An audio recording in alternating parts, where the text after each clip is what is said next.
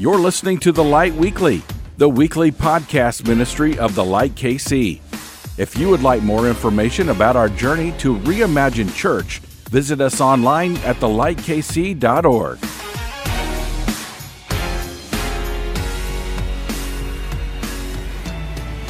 You know, there is nothing like having a child to make you realize how quickly time moves, right? I mean, like, I even, I even was just talking this morning, like, they say that when you're a parent, the days are long, but the years are short. Can any parents relate to that? Like, I saw a tweet the other day. I know I shouldn't be on Twitter, it's awful.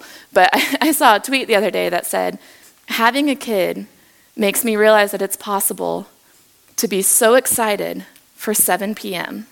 and yet love someone with every ounce of my being. And I was like, you know what? That is so true. Like, it's exhausting, but it is wonderful. And it just makes me realize how quickly change comes, right? I mean, just six months ago, I had this little baby who was just learning to pull herself up, right? She, was, she had just turned one, really almost exactly six months ago. She was just pulling herself up. She would maybe take a few steps.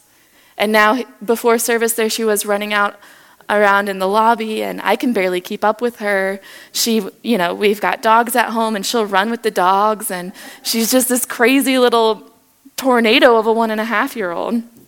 And then, even bigger change, a year ago, I was only giving her a bottle and milk. And now here she is eating solids, making our dog so happy when she doesn't like her food. and I mean, just change is inevitable, right? I mean, that's just a fact of life. I don't need to tell you how much the world has changed in the last five, ten, even 20 years. I can't go much further than that because I wasn't around for it. But you guys know, you guys have lived this in the same world that I've lived in. You know that change is inevitable. Politics, are different. Sports are different. Relationships are different. Church is different. The economy is different. The reality is, you and I are different. We're not the same people we were five years ago. Or at least, I hope we're not, right? I mean, the idea is that every year we change. And not all of this change is bad, right? Some of it is really, really good. Some of the technology, even given my little laptop mishap just a few minutes ago, technology advances in the last 20, 30 years, even the last century. some of them have been really incredible. Not all change is bad, but in a world full of change, it can be really hard to know who and where our anchor is. Right? If, if we can't trust the economy to be good all of the time, if our family dynamics can change at any time, if even our churches can change at any time, I know you guys know what that's like. How do we know where our foundation lies? if everything, excuse me, if everything that the world tells us to trust can change at any moment, how do we know who to trust. You see, in the midst of a constantly changing world, we need something to hold on to. We need something to stand firm on. And this is church. You guys know what I'm about to say that foundation is, right? We need to know that Jesus Christ is our foundation. Jesus Christ is the only one who can give us roots that go deep enough to weather any storm. And I think when Paul wrote his letter to the church in Colossae, the book of Colossians, I think that's what he was getting at. Oh, thank you so much. When he said in Colossians 1, we're going to be in Colossians 1 today. We're going to kind of be jumping around in there. If you want to follow along, you're more than welcome to. But if not, we should have the, the verses on the screen or I'll read them out loud. But in Colossians 1, verses 15 through 18, Paul writes this He says, Christ is the visible image of the invisible God. He existed before anything was created and is supreme before all creation. For through him, God created in the heavenly realms and on earth. He made the things we can see and the things we can't see, such as thrones, kingdoms, rulers, and authorities in the unseen world. God made all of it through Christ. Everything was created through him and for him. He existed before anything else, and He holds all creation together. And Christ is also the head of the church, which is His body. He is the beginning, supreme over all who rise from the dead. So He is first in everything. You know, one of the most challenging parts about being a pastor is finding ways to say things better than what's already been written. Because I think we could just end right there, right? I mean, Christ is the invisible, is a visible image of the invisible God. He is supreme over all creation. What else do we need? You see, through Jesus, we are transferred into his kingdom where we grow in His joy. Change is inevitable, but we can choose to change, to become more and more like Him. Christ is supreme. Christ is the visible image of the invisible God. In other words, when we read about Jesus in the Bible, when we read about how over and over again he would reach down and touch the untouchable and love the unlovable, and when he would condemn those who think they had it all together. When we read about Jesus doing all of these things, that is God Himself reaching down and loving the unlovable and condemning those who think they have it all together. There is nothing and no one higher than Him. He is the head of the church. He holds creation together. He is the standard of perfection. The only way to measure whether or not something is perfect is about how close it comes to Jesus. That's how you measure perfection. And yet, even when we describe this amazing, wonderful Jesus who is above all and in all and through all, he is also available to all. Just like Curtis was saying, anytime we can call on the name of Jesus and he is right there. He longs to be known by you and me. Not to get too cheesy here, but he literally died. He's literally dying to know you. So let's back up a little bit to uh, verse 13 of Colossians 1, where it says this For he has rescued us. You don't get rescued unless you're in danger. He has rescued us from the kingdom of darkness and transferred us into the kingdom of his dear Son, who purchased our freedom and forgave our sins.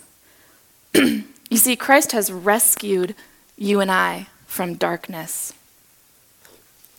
He has taken us from a path that led only to sin, suffering, and pain. And He has literally moved us to a path that leads to hope, life, and joy. That's what it means to have Christ as our King. It means that we have value, we have worth, we belong, we are treasured for who we are, not who we think we're supposed to be. Did you hear that? You are treasured for who you are not for who you think you're supposed to be. You see, having Christ as our King means that we have a King who has seen us at our very worst. We have a King who knows those moments that we would give anything to take to our grave, where we would give anything just to keep it a secret. He sees the pain caused by us, and He sees the pain caused to us the sin that we've done and the sin others have done to us. He sees it and He washes it clean. I've already talked about my baby girl a lot, but back in one or back in July, she turned one. And for her one year for her one year old appointment, my husband had the joy of taking her to that doctor's appointment where they poked and prodded and gave her all kinds of immunizations that I know deep down are going to prevent more pain in the future.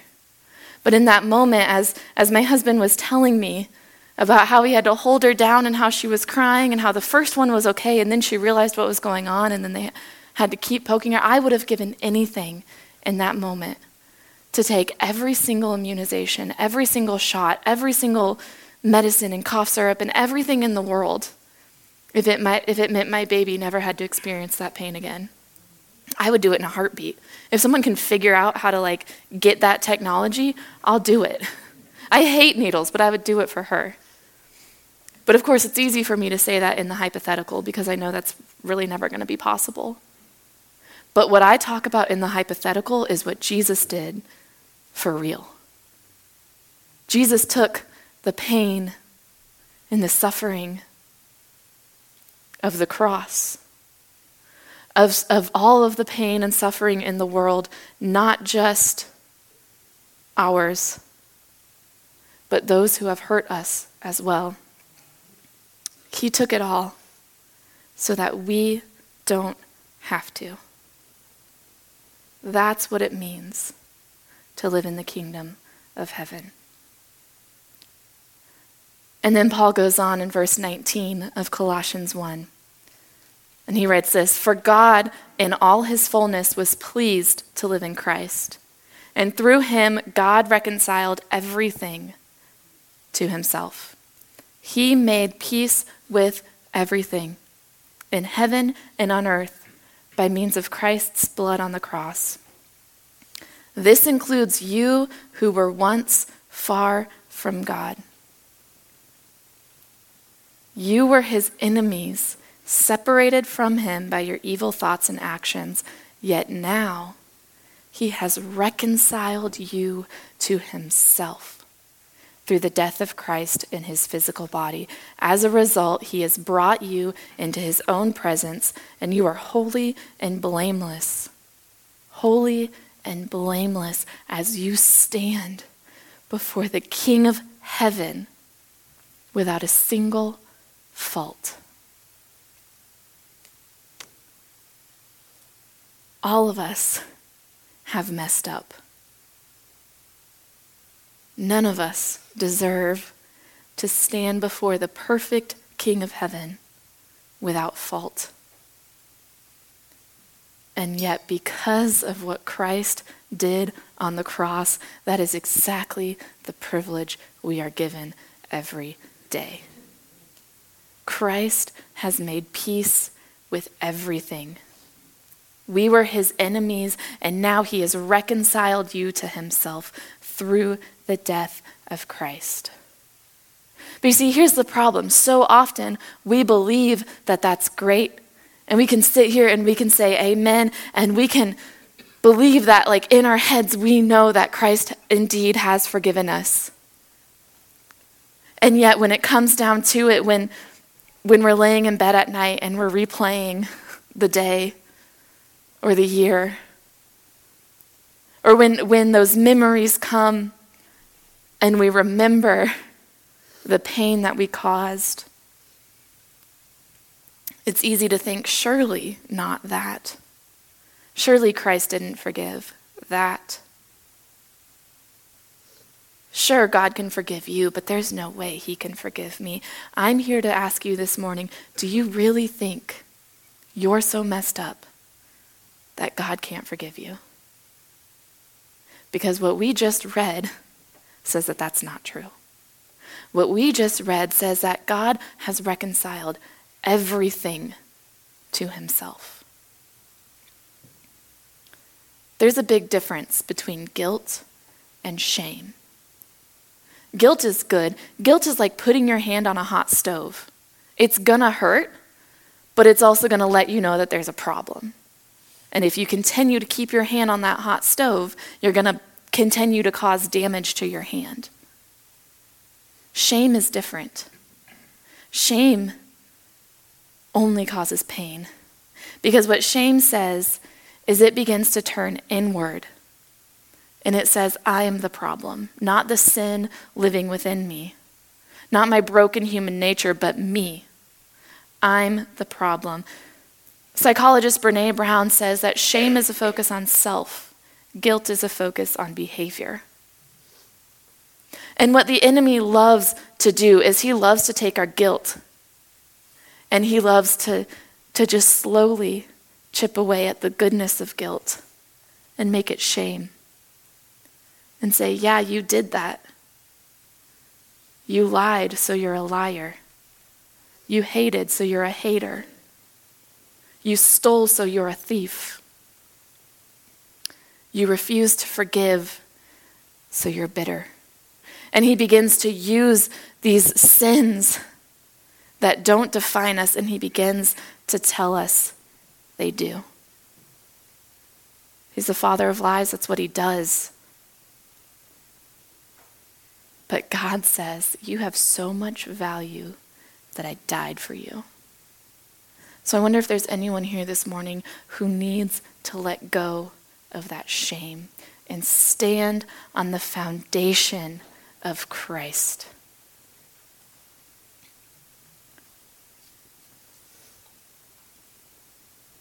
And that, when we begin to let go of our shame, we begin, when we begin to see guilt for what it is as a good thing that shows us that, hey, there's a better way. when we begin to let go of the shame, we begin to walk in joy. You see, there's a difference between happiness and joy, right? Happiness is when you give me Chick fil A. Happiness is when I hear my baby's sweet, innocent giggle. Happiness is when my baby eats dinner and throws all of her food on the ground and my dogs get to eat it, right? That's when they're happy. but joy is so much deeper than that. Joy is a perspective shift. Joy is what comes when we see everything around us, including ourselves, through the eyes of God. Joy is knowing that even though this world hurts, most of the time, God wins. Joy is seeing our neighbors, our coworkers, our families, not as annoyances or pawns to be used, but as people made in the image of God with infinite value. Joy is knowing that no matter what is happening in the moment, one day it's all going to be okay. We may not ever see the goodness this side of heaven, but one day God's going to wipe every tear from our eyes. That is the strength that comes from joy. That is why Nehemiah was able to proclaim, The joy of the Lord is my strength. Because there is a strength that comes from seeing everything through the eyes of God. It gives us endurance and patience because it allows us to see even hardships, even change, even uncertainty, even fear of the future through the eyes of God, and to know that one day every pain will be made right. One day every wrong will be corrected, and one day we will worship in heaven forever. And there will be no more room in our brains for worry and fear. And this is why the author of Hebrews encourages us to fix our eyes on Jesus, the author and perfecter of our faith. Because when we keep our gaze on the kingdom of heaven, everything else just falls into place. Everything else gets put into perspective when all we think about, when all we see is heaven. So this morning, some of us here just need to surrender to Jesus. I don't know, you guys. You guys don't know me. I don't know where you're at in your walk with Christ, or even if that walk has started yet. Maybe, maybe you've been in church for a long time. Maybe you've heard the gospel over and over and over again. Or maybe this is your first time here this Sunday. I genuinely don't know. But I do know that it is so easy to slip into just easy does it. It is so easy to slip into complacency and for church to just become another thing on our to do list. And so maybe some of us here need to surrender to Jesus for the first time or for the first time today or for the hundredth millionth time. Maybe we just need to fall at the feet of Jesus and said, God, I don't know what you're doing, but I know you're doing something. I'm confused. I'm scared. I really wish it didn't have to happen this way, but I trust you. I trust that one day you're going to make this all right, even if I never see it. Some of us need to accept his forgiveness and walk out of the shame. Some of us need to call Satan what he is. Tell him to get out of here, liar. Your lies don't work on me anymore because I know I'm a child of God. I know that I was bought by the blood of Jesus. My, identif- my identity does not come from Satan, but it comes from Jesus Christ. Some of us just need to accept that this morning. Maybe even stand up and say, I'm a child of God. You can't hold me down. I've got work to do. Right? Because Jesus didn't do all of this just so that we can feel good about ourselves. He did it because we've got work to do. There's a whole world out there who needs to hear exactly what we just heard this morning. So, as the band comes back up and we get ready to sing this final song, I want us to think about what is it that God is trying to say this morning? Do we need to simply accept what He has done for us? Do we need to simply just say, God, I'm done trying? I'm done trying to be good enough. I know I never will. So I surrender it all to you. Do what you will with me. Or maybe we just need to say, God, I'm tired of the lies. I'm tired of hearing that I'm not good enough. I'm tired of hearing that I'm not worthy to be called your son or your daughter. I'm tired. Today I accept your strength. So, as we get ready to sing this song, I'm just going to pray and I'm going to invite you guys to just commune with Jesus. I don't know what you've got to figure out with him, but if there's anything to figure out, now's the time. So bow your heads with me. Jesus, Father, Savior, thank you. Thank you for being a name that is worthy to be called on. Thank you for being available whenever and wherever we need you. Lord, thank you for being the light in the darkest of places. Thank you for being love in a world full of hate. Lord, as we accept your love this morning, and as we open up our arms and surrender and just fall at the foot of your cross, God, would you, would, would you remind us that it is not just about us, but you did it because there's a world out there who need you. There are people in our lives who are desperate to know you. They don't know it, but we do. They don't understand why things just don't feel right, why there's just something off about the way they're living, but we do. So, God, would you give us the courage and the strength to share what we have in love, not to condemn, but to bring joy. Lord, we love you, and it's in your name we pray. Amen. Thank you for listening to today's episode. If you would like to connect with us, please visit our website at thelightkc.org. More information is available in the show notes.